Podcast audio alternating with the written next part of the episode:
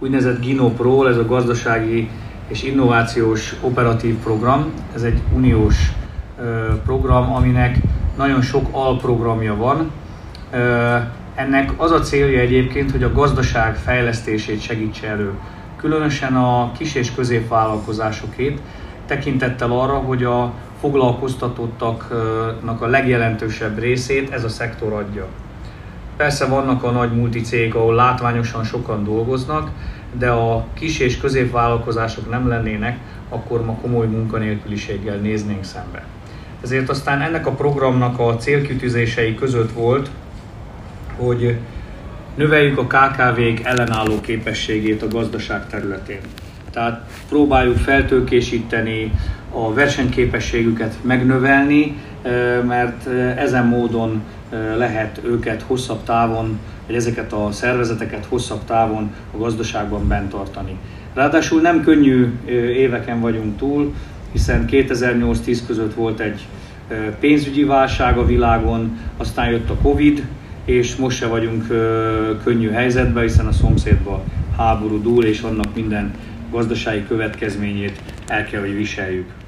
Hat prioritás van egyébként a gazdaságfejlesztésben, a ginapos pályázatoknál, többek között a vállalkozásfejlesztés, emellett a K plusz F és az innovációt is hozzátéve. Fentartható munkaerőpiacról kell beszélnünk, tehát nem csak meg kell építeni valamit, hanem ott úgy kell termelni, és olyan hatékonyan, hogy a munkaerőt továbbiakban lehessen növelni, de mindenképpen hosszú távon megtartani.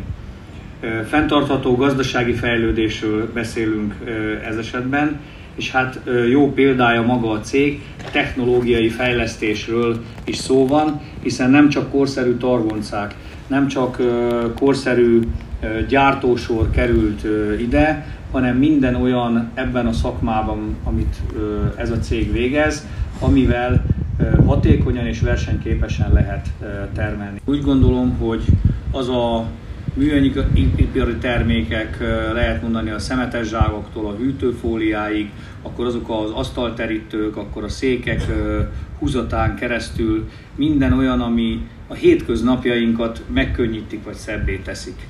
És fontosak az ilyen cégeknek a, a fenntartása, és ezeknek a cégeknek a fejlesztése. Ami külön örömteli ebben a beruházásban, hogy megújuló energiát használnak, hiszen napelemmel működtetik a, az energiarendszer egy részét, és ha önök látják, majd mikor bemennek, jó néhányan már voltak benn, én még majdnem kész állapotban voltam itt és néztem meg. Egy valóban korszerű, tiszta, a dolgozók számára is a szociális helységekkel és mindennel jól felszerelt üzemről van szó.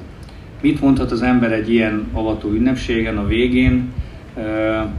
Kívánunk hatékony és gazdaságos üzemelést, kívánunk üzleti sikereket a tulajdonosoknak, mert ha nekik jól sikerül az üzletmenet, abból a dolgozók is profitálhatnak.